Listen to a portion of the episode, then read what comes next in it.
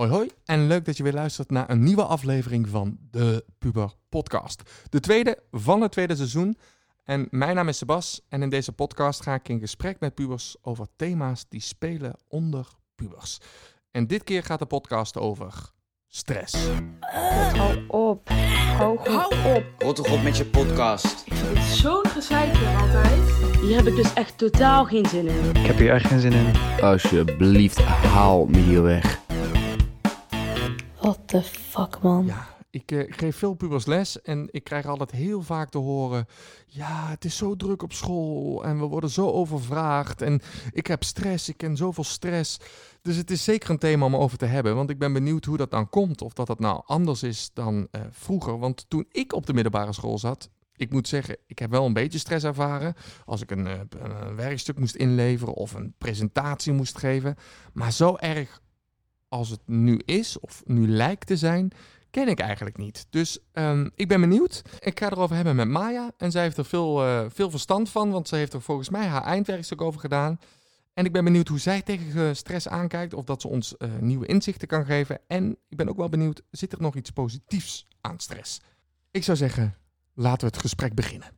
Hallo Maya. Nou, Sebas. Jij denkt, wat gebeurt er nu, hè? Ja, best wel. Komt ie aan. Gefeliciteerd, gefeliciteerd. Oh, wat zijn we blij. Ja, ik ben heel blij. Gefeliciteerd met je diploma. Ja, dankjewel. Ja, dat is nog eens een begin, hè? Nou, had ik niet verwacht. Nee, het- het daar hou ik altijd wel van, van verrassingen. Maar je hebt je diploma gehaald. Ja, mijn HAVO, eindelijk. Zonder daar Eh. iets voor hoeven te doen. Nou, jawel. Eigenlijk al jaren heel veel stress daardoor ervaren. eh, om maar al die tijd mijn HAVO te halen. En nu uiteindelijk, een beetje met een anticlimax, heb ik het toch gehaald. Ja. Maar misschien komen we er straks toch wel even terug, op terug. Want ik denk dat dat natuurlijk misschien ook wel... eh, je hebt natuurlijk het woord stress al laten vallen. Daar gaan we het over Mhm. hebben. Maar voordat we dat ga- gaan doen, heb ik nog een aantal vragen voor jou. Heeft nog een puber een vraag voor jou. En eh, ja, wil ik weten wie natuurlijk Maya is. Maar ik heb nog een vraag voor jou. Wat, wat doe jij tegen racisme? Ehm, ik denk dat ik vooral nu in deze tijd eh, heel veel over praat met eh, familie en vrienden. Een hele goede vri- vriendin van mij is zelf ook eh, donker gekleurd. Dus ik hoor dan nu al die, al die verhalen van hoe het nou eigenlijk is en dat racisme toch nog zoveel voorkomt, wat ik helemaal niet wist.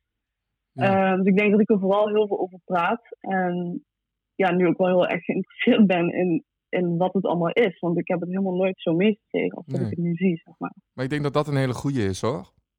Erover praten. Dus ook wat de luisteraars eh, op Instagram ook zeggen. Zo van, ik praat er heel veel over. Ik, eh, ik post er heel veel over. eh, en eh, ja, ik doe eigenlijk eh, mijn huiswerk. Die ik eh, op school niet Ja. gekregen heb. Want dat is natuurlijk Ja, ook wel wat... eh, ja. dat. Ja, en ehm, wie ben jij Maya? Ja, ik, eh, ik ben Maya, ik ben 17.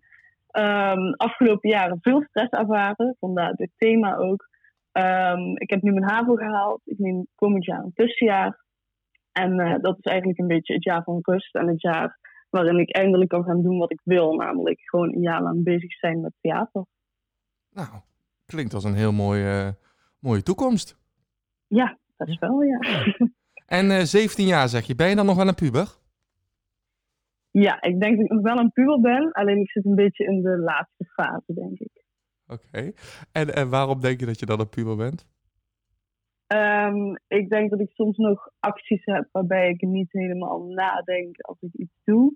Dus dat ik bijvoorbeeld dingen zeg eh, waarvan ik dan later spijt heb. Ehm, en dat ik nog een beetje zoekende ben. Alleen ik denk dat ik ook steeds meer die zekerheid vind en me ook volwassener gedraag eh, dan vroeger. Ja. Dus vandaar die laatste fase, denk ik. En, en hoe was dat vroeger?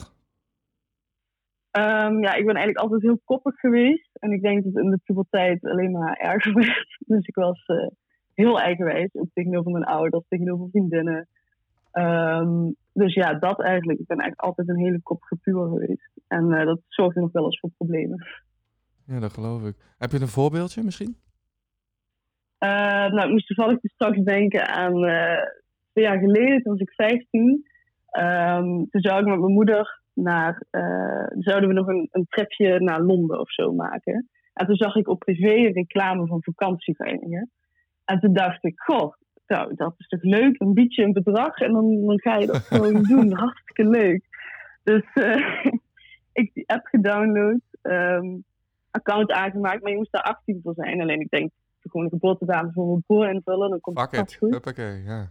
Ja, precies. Dus ik was opeens 22 in plaats van, of toen was ik dan 20 in plaats van 15. Ehm, en eh, dus ik had allemaal ingevuld en ik heb geboden op dat, op dat reisje wat ik zag staan. En toen had ik het opeens gewonnen. Dus ik zei tegen mijn moeder, kijk, ik heb, eh, ik heb voor ons het reisje gewonnen. Zei, nee, wat heb jij nou weer gedaan? Ik dus voor 200 of 300 euro een reisje geboekt. Ik had helemaal niet door dat je dat daar aan vast zat, weet je Oh wel. god, ja. Dus eh, ja, toen eh, had ik een hele mailbox vol met mails dat ik dat moest gaan betalen. Dus ja, dat was wel zo'n actie. Gelukkig heb ik het uiteindelijk niet hoeven te betalen, want het was een fout van hun. Omdat je natuurlijk helemaal geen eh 18, of Ja. omdat ik natuurlijk helemaal geen 18 was. Ehm, dus ze hebben het kwijtgescholden, maar dat was geen slimme actie. Nee, zeg maar. wel- maar ik vind het wel echt een puberactie. Ja, best wel. Ja. Ja. Ja, en ook een hele onschuldige, maar uiteindelijk toch wel een heftige puberactie. ja. ja. Nou, dat vind ik een mooie, mo- mooie, mooie anekdote. Daar ga je, die ga je nog heel lang eh, vertellen, denk ik. Dus leuk om Ja. op te houden. Maar eh, Maya, eh, meestal deed ik altijd de laatste vraag stellen. Een beetje een gekke vraag. Maar ik heb dus nu 11 pubers voor jou eh, klaarstaan. En jij mag tussen de 1 en de 11 een cijfer roepen in ieder geval. En dan krijg je een vraag. Ik weet niet welke vraag dat is. Dus ga je gang. Ehm, doe maar drie. Drie. Oh, dan krijg je een vraag van Dien. Hey puber, hoe zie je jezelf over tien jaar? Groetjes Dien. Oeh. Ja. Ehm, ik hoop dat ik over tien jaar nog steeds aan het doen ben eh, wat ik nu ook doe. Dus veel met theater bezig zijn. En ik denk dat ik mezelf het liefst over tien jaar, dus dan ben ik 27. eh, ja, dus dat ik nog steeds helemaal in de theaterwereld zit. En dat ik het liefst ook in een eh, thea- theatergezelschap bezig ben. En gewoon, ja, gelukkig ben met wat ik doe en wie ik ben. Oké, ja, leuk. Het is grappig om te zeggen, want jij bent dus nu 17, ik ben 28, dus dan ben jij nu een beetje wat ik dan nu ben. Ja. Dat vind ik Ja. wel grappig. Maar eh, we, gaan het, eh, we gaan het hebben over stress. En eh, jij hebt er al ooit eens iets over gedaan. met, wat ik, ik ga daar een fragment laten horen. Kan je daar iets over vertellen? Ja, ik heb, eh, ik heb mijn profielwerkstuk over stress en prestatiedruk gedaan. En daarvoor heb ik een heel werkstuk geschreven, dat heb ik hier ook naast me liggen. Ehm, en daarbij heb ik ook een korte documentaire gemaakt over wat stress nou is en vooral wat mijn stressproces was. Eh, en hoe ik tot de beheersing ben gekomen. Dus dat heb ik eigenlijk in een heel werkstuk en ook in die korte documentaire uitgewerkt. Ehm, ja, dus ik heb daar al eigenlijk heel veel onderzoek naar gedaan. Nou, laten we eens even eh, luisteren. Het is een fragmentje van die documentaire dus. En zo eh, midden in de natuur. Dan eh, ook last van stress. Ja. Het zou bijna gek zijn als het niet zo was, toch? In de ideale wereld zou ik 's morgens uitgerust wakker worden. Zonder een constante druk op mijn hoofd. En zonder zes keer na te hoeven denken over wat ik die dag allemaal moet doen. En hoeveel daarvan wel niet mis kan gaan. In de ideale wereld zou stress geen obstakel meer hoeven zijn in mijn leven. Ik praat eigenlijk nooit over wat ik voel. Daardoor weet niemand ook wat er zich eigenlijk in mijn hoofd afspeelt.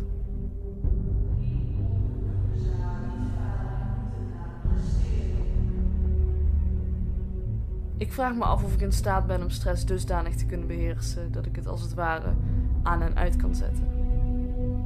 Om daarachter te komen moet ik eerst weten waar mijn stress is begonnen.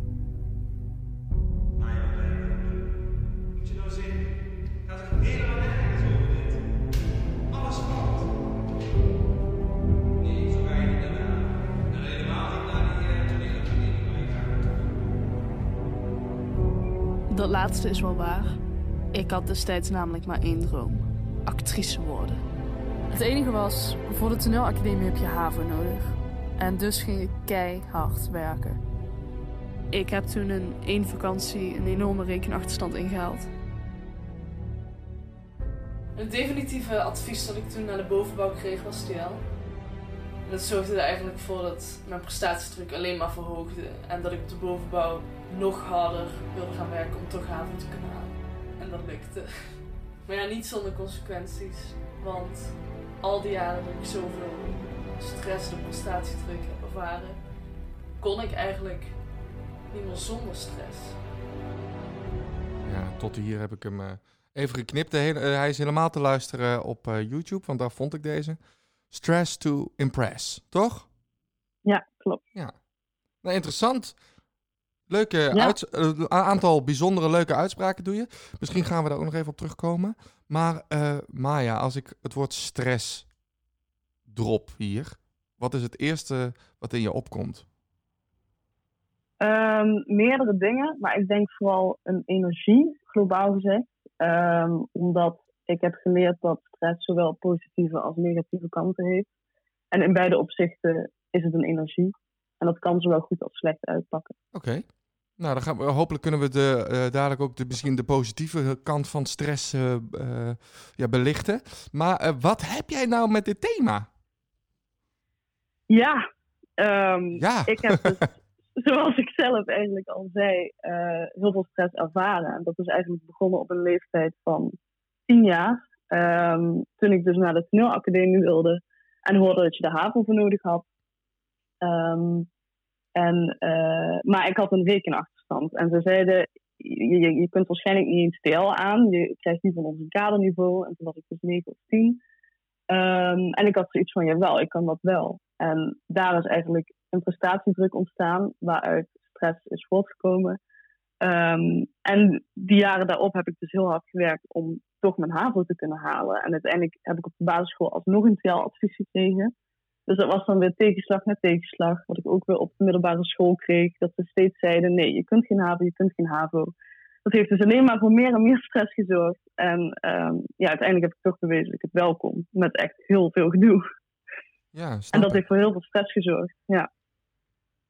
Ja, ik, ik, ik- en, en, en die stress, die, die, die, die leg je dan jezelf op? Of hoe komt dat van de buitenwereld? Ehm, nou, je hebt intrinsieke en extrinsieke stress.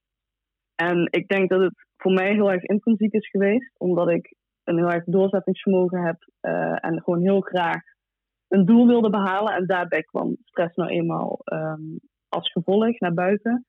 Eh, maar er was ook ergens een extrinsieke stress eh, of extrinsieke druk, omdat ook de buitenwereld niet in mij geloofde. Dus ik wilde heel erg bewijzen van, ik kan het wel. Laten we dat nou even bewijzen, weet je wel. Dus het was eigenlijk een combinatie van. Maar ik denk dat het nog steeds vooral intrinsiek is, omdat ik gewoon eh, heel graag zelf wilde. Ja. En, en, en dus, je- dus je had een doel voor ogen, als in, eh, je wilde naar de toneelacademie, dat wil je, nu- wil je nu nog steeds natuurlijk. Maar eh, dat bracht bij jou dat jij een stresskipje werd. Ja, ja eigenlijk dus heel erg om, om keer op keer te bewijzen dat ik het wel kan. Ja. En dat zorgt echt bij, bij iedereen, denk ik, wel voor heel veel stress. En ik ben ook nog eens echt heel erg gevoelig voor stress. Dus het zorgt voor alleen maar meer stress. En ja, dat gaat niet helemaal goed samen uiteindelijk. Ja, maar wa- wat ik, wat ik wel bijzonder vind is dat, dat ik denk, eh, los van dat ik, nemen dit even nu als voorbeeld. Hè. Jij denkt, eh, ik moet HAVO hebben om naar de toneelacademie te kunnen. Maar dat, dat is één weg. Er zijn nog, Ja. en, en, eh, er zijn nog meerdere wegen die naar dat doel actrice worden zou Klopt. kunnen.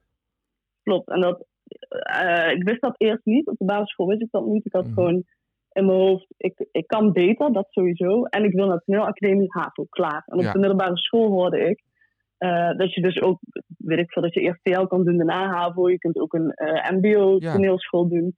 Maar ik had heel erg voor ogen, ik wil de toneelacademie Maastricht. Ehm, nu sta ik veel meer open voor andere scholen. Alleen op dat moment was, het, was dat mijn doel. En daar moet je wel HAVO voor hebben. Ja. Ehm, en mijn mentor in de derde klas van de middelbare school zei: Ja, je kunt dus ook eerst TL doen dan HAVO.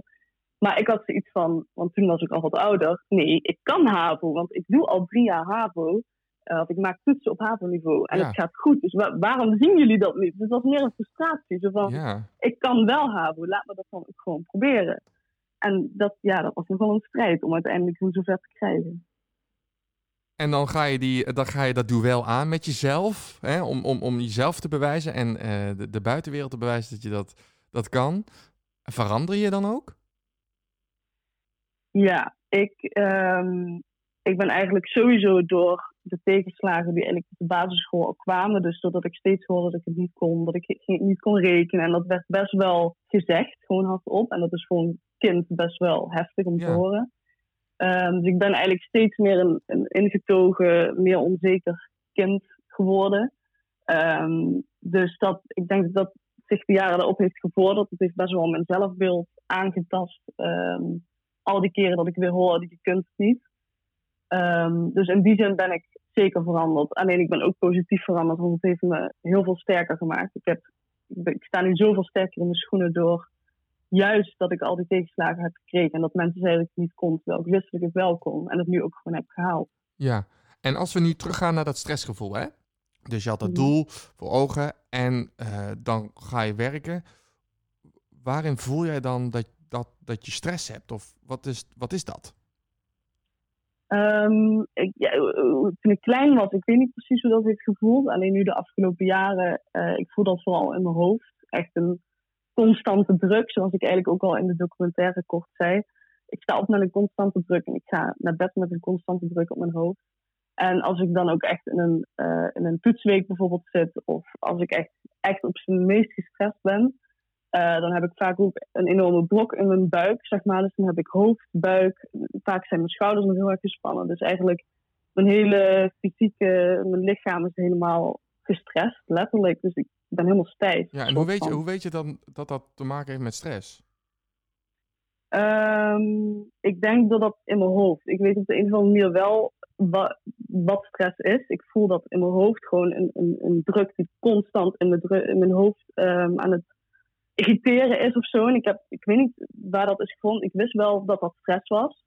Ehm, al moet ik zeggen dat ik dat eigenlijk pas in de derde klas van de middelbare school ontdekte. Dat ik al die jaren al stress Ja. had.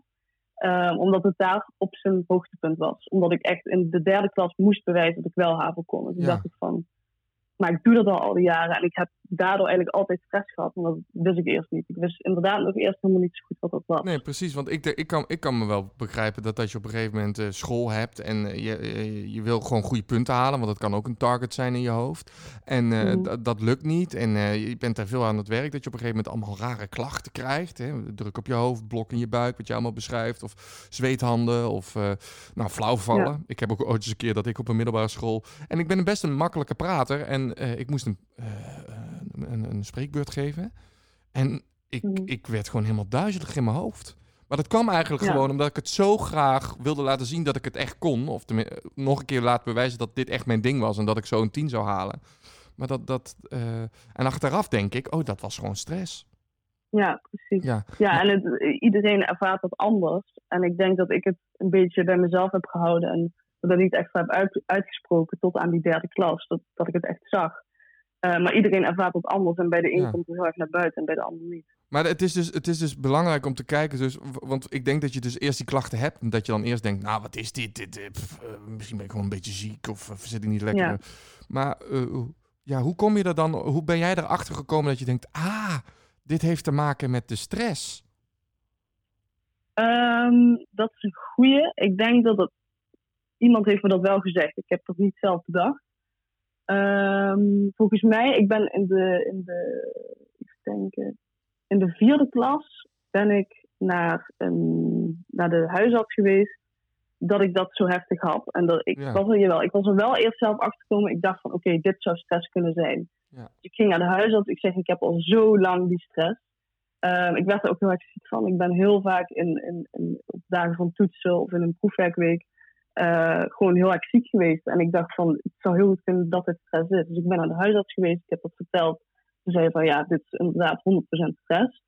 Ehm, en toen ben ik bij een psycholoog ge- geplaatst dat jaar in de vierde klas. En die heeft me eigenlijk eh, ja, tot aan in de vijfde klas heel erg begeleid in ehm, hoe ik met stress kan omgaan. En eh, ze heeft mij heel erg bekeken wat het met me doet. En dat heeft mezelf heel veel meer inzicht gekregen. Want ook toen ik aan mijn profielwerkstuk begon ehm, en er steeds meer over stress leerde, ehm, zag ik dat stress ook positief is. En niet alleen maar die negatieve kant heeft. Ik leerde zoveel meer daarover dat ik steeds meer inzicht heb gekregen. En dat heeft ook heel erg mijn stress verminderd.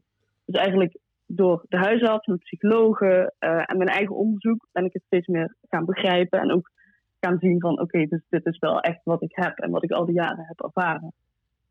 En het, alle, en het begin kwam eigenlijk doordat iemand dat tegen jou zei. Of dat je, want dat zei je, daar begon je toch mee?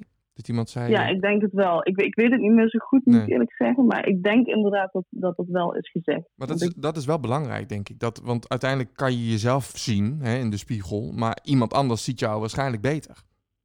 Ja, ik denk trouwens, nu je dit zegt, ik denk dat mijn moeder dat heeft gezegd. Ja. Want ik kon wel vaak eh, gewoon zeggen, eh, oké, ik heb stress. Want dat, voelde ik in mijn hoofd, zoals ik al zei. Ja. Eh, maar na een tijdje kreeg ik echt klachten. Ik ging bijvoorbeeld heel erg eh stressdromen. Ik ging in mijn bed in de nacht mijn pen zoeken, omdat ik een, een wiskundetoets moest maken in mijn droom. Het ging zo ver na een Ja. tijdje. En dat was dus in die derde klas.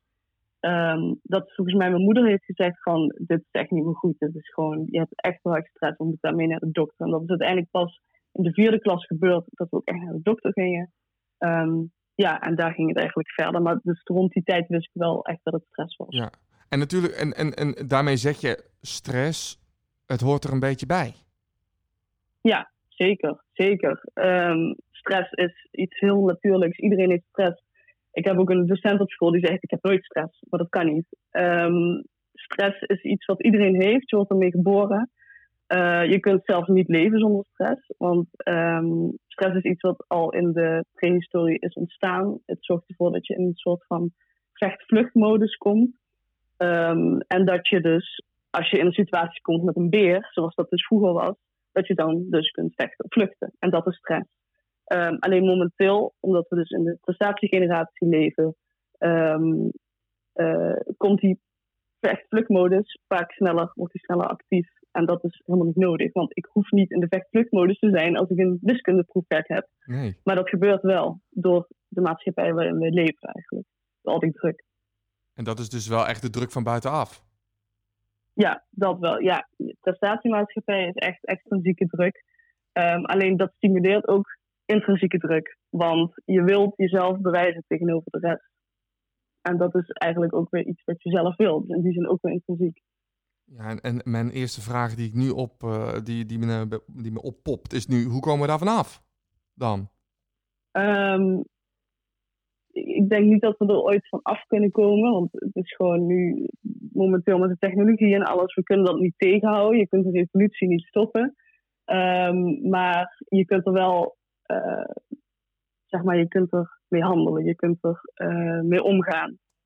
Ehm, dus ik denk, wat ik ook heb geleerd eh, van mijn profielwerkstuk, eh, dat je stress kunt beheersen, om het zo maar even te zeggen. En dat je ermee kunt leren omgaan. Maar dat moet je wel willen en je moet het leren erkennen. Je kunt er niet meer voor weglopen, want dat maakt het alleen maar erger. Ehm, dus ik denk dat het enige wat je kunt doen is ermee leren omgaan. Oké, en, en, en hoe doe je daar dan mee omgaan? Want ik denk dat het makkelijker gezegd is dan gedaan. Zeker, ja. Dat dacht ik dus ook toen ik aan mijn profielwerkstuk begon. Ik had zoiets van, eh, ik wil dat wel leren, maar ik wist nog niet zo goed hoe.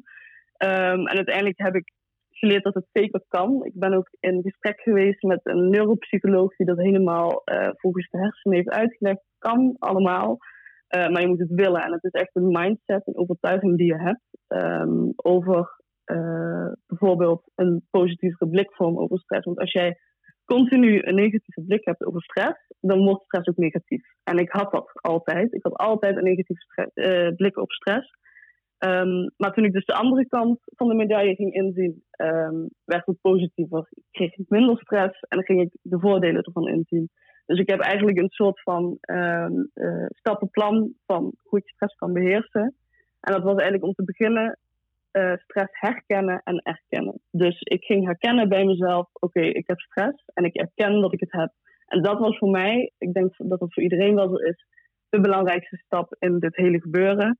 Ehm, dat je erkent dat je stress hebt. Want als je ervoor blijft weglopen, zoals ik al zei, eh, wordt het alleen maar erger. En ehm, ja, gaat het nooit minder worden. En daarnaast heb ik eh, geleerd dat je dus een posit- positievere blik moet vormen op stress. Ehm, ja, dat zei ik dus al, dus dat is heel belangrijk. En als laatste die stress in balans houden. Die is ook heel belangrijk. En dat heb ik geleerd door eh, muziek, beweging, leren, goed slapen, gezond eten en meditatie. Dat zijn best wel belangrijke dingen die stress kunnen beïnvloeden. En helemaal als je dan in een stressvolle periode bent, dus bijvoorbeeld een proefwerkweek, eh, zijn die dingen heel belangrijk. Zo, ja, ik klinkt echt of dat jij bijna zelf een neuropsycholoog bent. Ja, door mijn Ja. heb ik er wel heel veel van geleerd. Ja. Ja. Maar het, het, het klinkt ook, als jij het zo zegt, heel makkelijk. Oké. Dus Ja. mediteren, maar, eh, eten, Misschien slapen, wel. goed slapen, goed leren. Eh, ja, maar, maar, maar het- als ik kijk, hè, en tenminste toen ik op de middelbare school was, ik had dan een beetje stress. Maar als ik nu kijk naar alle leerlingen, ik, en dan ben jij dan ook misschien wel een voorbeeld van, ik hoor alleen maar, ja, stress dit, ik moet dit voor school, moet zus of Ja. zo. Hoe kan het dan dat het dan nu zo heftig dan is? ja, dat ligt dus heel erg aan dus de prestatiemaatschappij waarin we ons bevinden. En alle nieuwe technologieën, alle nieuwe ontwikkelingen. En steeds meer, ook een andere opvoeding trouwens. Ehm, ouders zijn nu meer zo van, je mag doen wat je wil, je mag worden wie je wil worden. Vroeger was dat niet. Vroeger was het meer van, oké, mijn vader is bakker, dus ik word ook bakker. Ja. Veel meer vanzelfsprekend. Nu is het echt helemaal vrij. Je mag worden wat je wil.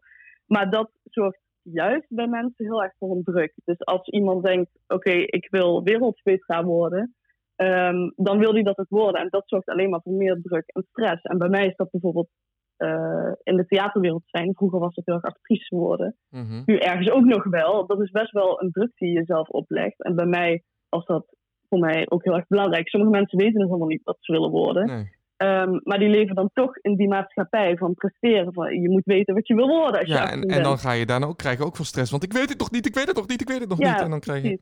Keuzestress, ja. Maar je hebt het dus over, die, over dus de- het verschil van, van, van mij. Ik denk dat, we, dat ik ook wel een kind van de ehm, eh, prestatiemaatschappij ben. Maar iets minder bewust. Maar wat, wat, wat, is, dan het, eh, wat is dat dan? Kan je dat een beetje uitleggen wat die prestatiemaatschappij precies inhoudt? Ehm, nou, de prestatiemaatschappij is eigenlijk willen streven naar het beste. alsmaar het beste uit jezelf willen halen. En de top willen bereiken. Maar ik denk dat we allemaal wel weten, eh, perfectie is perceptie. En er is geen ultieme top. Je kunt dat niet bereiken. Alleen die mentaliteit hebben we momenteel best wel. Althans, zo zit de maatschappij nu in elkaar. We willen het beste uit onszelf halen, wat ook helemaal niet gek is. Alleen je moet daar niet te ver in gaan, want dan overschrijd je je grenzen, zeg maar. Dus dat heeft ook dus te maken met dat perfecte plaatje waar ik met, met ehm, eh, Maurits over had. Zo van, daar wil, ik, daar wil ik aan voldoen. Dat is de... Ja. Heb jij dat ja, ook? eigenlijk wel. Ehm, nee. Ik, ja, ik denk onbewust dat iedereen dat wel een beetje heeft. Je, wil je, jezelf ergens zien over tien jaar. Je zegt niet, eh, goh, over tien jaar wil ik ook best wel op straat leven. Nee, je wil over tien jaar ehm, ergens zijn, weet Ja. je wel. Dus ik denk dat iedereen wel een beetje die mentaliteit heeft. Maar ik heb dat persoonlijk niet heel erg. Ik, ik denk niet over tien jaar wil ik wereldberoemde actrice zijn. Zeker niet. Maar ik heb wel zoiets van, ik wil over tien jaar gelukkig zijn en doen wat ik wil. Ja. Maar ik heb... ik Maar gelukkig ik zijn is minder natuurlijk... Want wat is dat dan gelukkig zijn?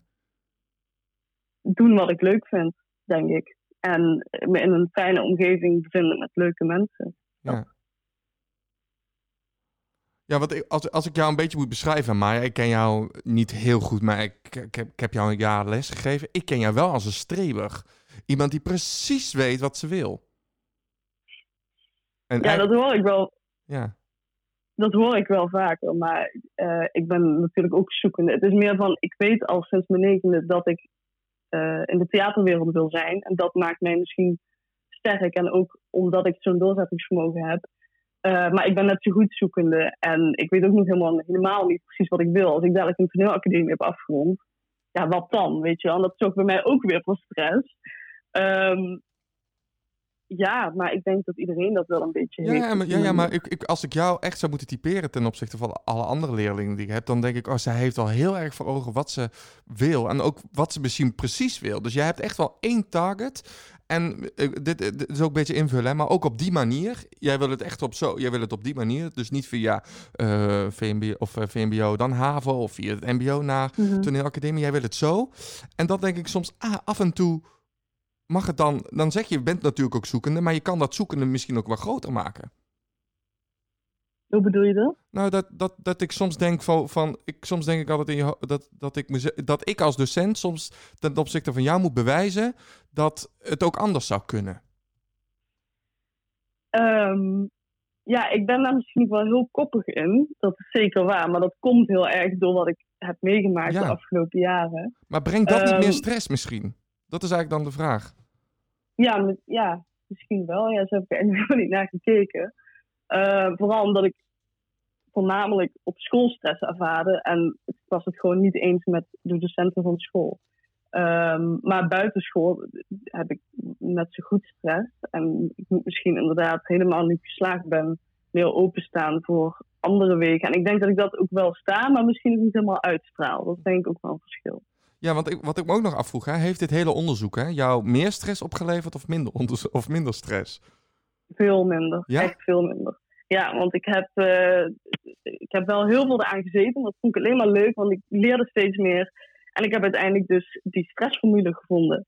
En dat heeft alleen maar voordelen met zich meegebracht. En ik vond het superleuk om, om uit te zoeken, omdat het zo dichtbij me staat. Ja. Wat is nou echt een, een soort van, wat misschien jouw psycholoog of die neuropsycholoog of eh, heeft eh, gezegd tegen jou waar je denkt, dat, dat, die zin of dat woordje, dat herhaal ik nog best wel vaak in mijn hoofd. Het komt goed. Dat is eigenlijk eh, wat ik de hele tijd tegen, me zeg, als ik, tegen mezelf zeg als ik weer stress heb. Dan zeg ik echt hardop, het komt goed. Klaar. En dat is eigenlijk ook het enige wat je uiteindelijk kunt volhouden. Ehm, want zo'n stressformule is leuk, maar ik weet zelf ook dat ik daar soms van afwijk. En dan is het enige wat je kunt doen jezelf geruststellen. En ehm, een beetje vertrouwen blijven houden in dat je het wel kunt. Ja. Het is wel grappig dat je zegt, het komt goed. Want als ik aan Limburg denk, en ik zou dat in één zin moeten eh, vertellen, zou ik zeggen, het komt goed. Dat wordt hier vaak gezegd. Ja, klopt wel. Ja. En, en dat wat jij dan zegt, dat ontstrest mij ook wel een beetje. Zo van, kijk, in de Randstad is natuurlijk alles fucking snel. Alles moet daar goed, goed, goed. En ik ben ook een Ja. beetje hier naartoe gegaan, omdat ik het ook wel heerlijk vind om het gewoon op mijn eigen tempo te doen. En daar vind ik dat woordje wat jij ook zo zegt, Kimt Goot. Als ik het goed zeg trouwens, hè. sorry dat eh, voor alle Limburgers die naar hier naar luisteren. Ik ben dus geen Limburger, maar dat, ja, ik vind het wel een mooi woordje, ja. Kimt Goot. Ja. ja, klopt. Ik zit nog even een beetje door mijn vragen heen te gaan. Maar ik heb nog wel, ik heb, dit vind ik namelijk wel belangrijk. Hè. Wat zou jij willen veranderen aan school? Ehm, ik denk dat eh, school veel meer duidelijkheid moet geven in bepaalde dingen. Dus bijvoorbeeld met eh, welke toetsen belangrijk zijn, hoe je moet leren voor toetsen en ehm, wanneer ze er ook aankomen.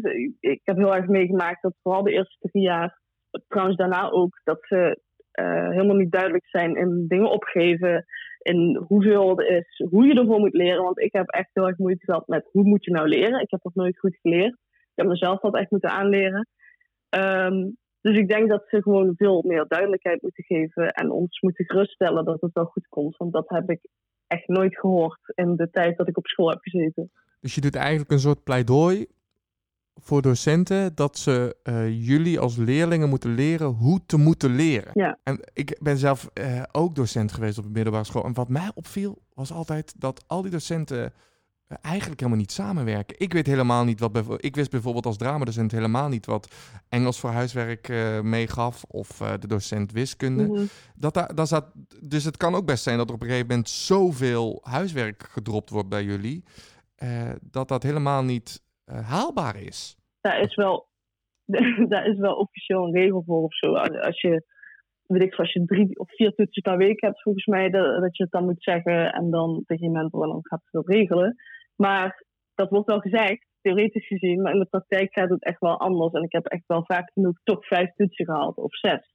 Ja. Eh, Maar Maya, het is toch ook gewoon de verantwoordelijkheid voor de docenten? ja, Want zeker. Jullie zijn, jullie zijn pubers, jullie weten nog niet wat veel is. En eh, het kan ook best zijn dat het gewoon buiten proportioneel is. Maar jullie denken dan, oh ja, maar dit is normaal. Dus misschien ook wel een goed bruggetje naar die coronatijd. Want ik ben benieuwd hoe jij dat ervaren hebt. Want ik heb heel veel leerlingen gehoord die zeggen... ja, maar we krijgen echt een shitload aan materiaal. Ja, nee, klopt. Dat had ik ook heel erg. Helemaal ook omdat ik examenleerling was. Ik had zoiets aan het begin, ja, kut. Ehm, ik ben nu examenleerling, ik zit thuis. Nu moet ik het allemaal zelf gaan doen. Ehm, en wat ik heel erg om me heen hoorde, was inderdaad dat iedereen super veel huiswerk kreeg. Ik had dat ook. Ik deed dat niet altijd, omdat ik gewoon zoiets had van, ik wil gewoon mijn eigen weg nu volgen. Ik moet uiteindelijk mijn examen gaan halen. Ehm, maar ze dachten inderdaad, oh, nu hebben ze heel veel tijd. Maar dat was natuurlijk helemaal niet zo. En ik was misschien ook zelfs wel meer gestrest toen ik thuis zat. Eh, omdat ik het gewoon niet allemaal aan de hand had. Je, je zit de hele dag in je slaapkamer. eh, waar je waarschijnlijk helemaal niet geconcentreerd bent. Tenminste, ik had dat. Ik was helemaal niet geconcentreerd. En ik heb in mijn achterhoofd, ik moet mijn examen gaan halen en ik zit thuis. Ehm, dus dat heeft bij mij voor heel veel stress gezorgd. En ook wederom, de docenten waren weer niet heel duidelijk. En dat snap ik ook wel, want het is een, een pandemie die je niet ziet aankomen. Ehm, maar ja, daar zou het dus wel op voorbereid kunnen zijn. Kan, kan iedereen eh, stress eh, zo ervaren zoals jij dat hebt ervaard? Of zit daar een verschil in? Ik denk dat iedereen het anders ervaart. Eh, iedereen heeft ook zijn eigen stressformule uiteindelijk. Ehm, maar eh, ja, zeker. Ik denk, dat, ik, denk, dat je zeker mijn stressniveau kunt ervaren. Ehm, maar ja, dus nogmaals, iedereen ervaart dat anders. En ik heb bijvoorbeeld ook nog eens dat hele onzekere gehad, waardoor ik meer stress ervaarde. Eh, ik ben meer vatbaar voor stress. Ik ben ook nog mega perfectionistisch. Dus dat maakt het allemaal alleen maar erger. Ehm, en met die onderdelen eh, heb ik deze mate van stress ervaren. Alleen ja, iedereen kan uiteindelijk zoveel stress ervaren. Dat is echt, dat ligt per persoon. En eh, volgens mij heb je hier al een beetje antwoord op gegeven hoor. Maar je had het erover dat er dus ook een positieve kant aan stress zit. En dan kwam je met het verhaal volgens mij met die beer. Maar wat is de positieve kant? Ehm, ja, eh, stress is eigenlijk een, een toegevoegde energie aan je dagelijks leven. Ehm, en dat is dus heel fijn om in te kunnen zetten als jij bijvoorbeeld even iets simpels gezegd ehm, een presentatie moet geven. Dan heb je stress. Tenminste, ik heb dan wel stress altijd. En dan heb ik dus toch even wat meer energie, want er komt cortisol. eh cortisol komt vrij, dat is het stresshormoon. Ehm, je hebt ook nog adrenaline en al die energieën komen dan vrij. Waardoor je dus even toch het tandje bij kunt zetten en toch nog even kunt presteren. En dat is wel heel positief aan stress, dat je ehm, zo'n toegevoegde energie hebt. En inderdaad ook dat met die beer, ehm, die vecht-vluchtmodus, dat is stress, letterlijk. Ehm, dat is natuurlijk sowieso heel positief, dat je in zo'n actiemodus kunt komen en jezelf kunt redden op dat moment. Ja. Ja, dus stress heeft meerdere voordelen. En ik denk dat het belangrijkste is dat het een, een toegevoegde energie is, eigenlijk. Ik vind het soms dus ook best wel fijn. Zeker. Want het, het, het, het stelt je eigenlijk paraat. Je bent weer even aan het opletten. Want ja, dat is wel belangrijk. Want eh, ik, ik ben dan ook acteur en ik ervaar bijna elke keer als ik op een podium sta of ik moet optreden, ervaar ik stress. Ja, En dat is ook ik, ik moet het eigenlijk omarmen. Dus ik moet zeggen dat ik daar ook wel van hou. En dat is goed, want dan, dan gaat het je meezitten. Als Ja. je een presentatie moet doen en je hebt zoiets van... Kut, ik heb stress. Ik, ik ga vast falen, weet je wel. Want ik heb ook nog dat, ik, dat mijn stress weer resulteert in faalangst. Ehm, en als je dat hebt, maakt het eigenlijk alleen maar moeilijker. Want dan ga je stress negatief zien. En dan gaat het juist tegen je werken. Dan ga je stotteren tijdens je presentatie. Ja. Weet ik veel. eh, Dan gaat het dus negatief worden. En dat is niet goed. Dus je zegt eigenlijk, je moet stress als een vriend gaan zien. Ja, en dat is veel makkelijker gezegd dan het is. Ehm, maar het is wel echt de enige oplossing. Je moet het gaan herkennen en erkennen. Je moet gaan zien dat je stress hebt. Dat het prima is dat je stress hebt. En ehm, meer gaan handelen naar stress. Dus hoe ga ik ermee om? En eh, wat kan ik eraan doen? Dus het is echt een utopie om te zeggen, stress verdwijnt. Ja, nee, dat is sowieso niet zo. Dat nee, zeker niet. Nee. Denk je dat je meer stress gaat krijgen nu je van school af bent? Of denk je dat je meer stress had op school? Ehm, ik denk dat ik. dat is wel een leuke vraag. Ik denk dat ik eh, minder stress ga krijgen nu. Omdat echt voor, wat is het?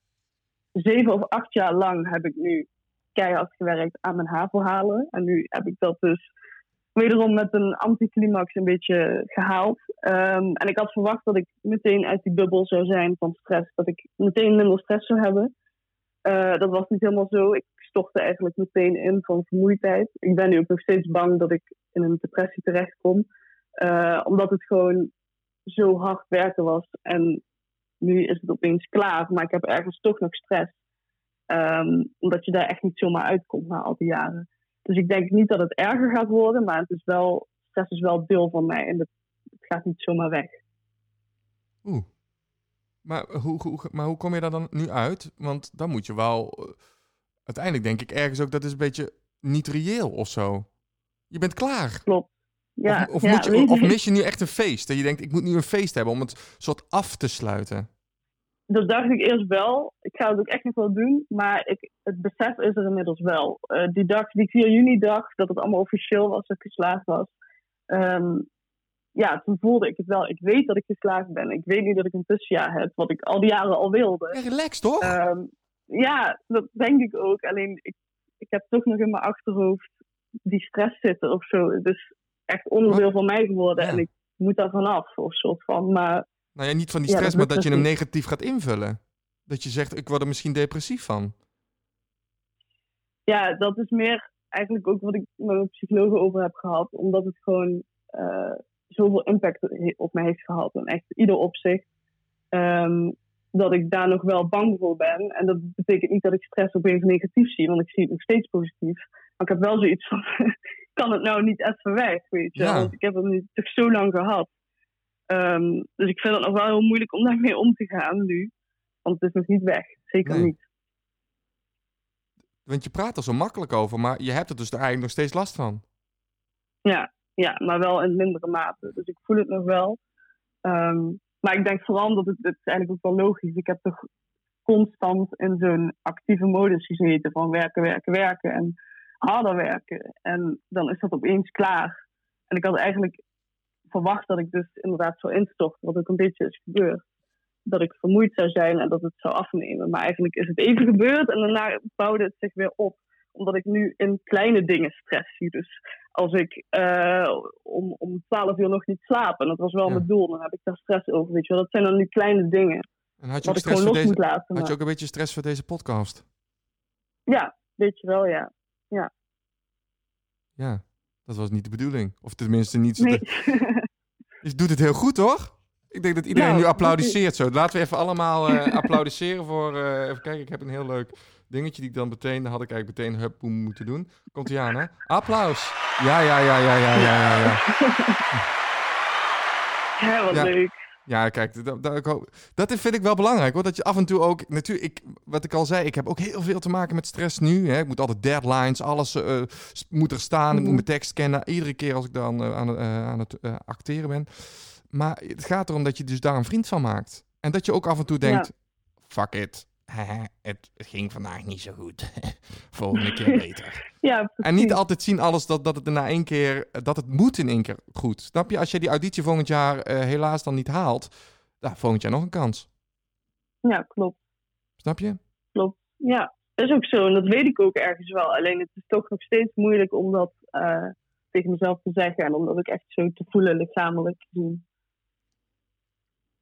Ik heb nog een paar vragen voor je eh, van, van de luisteraars.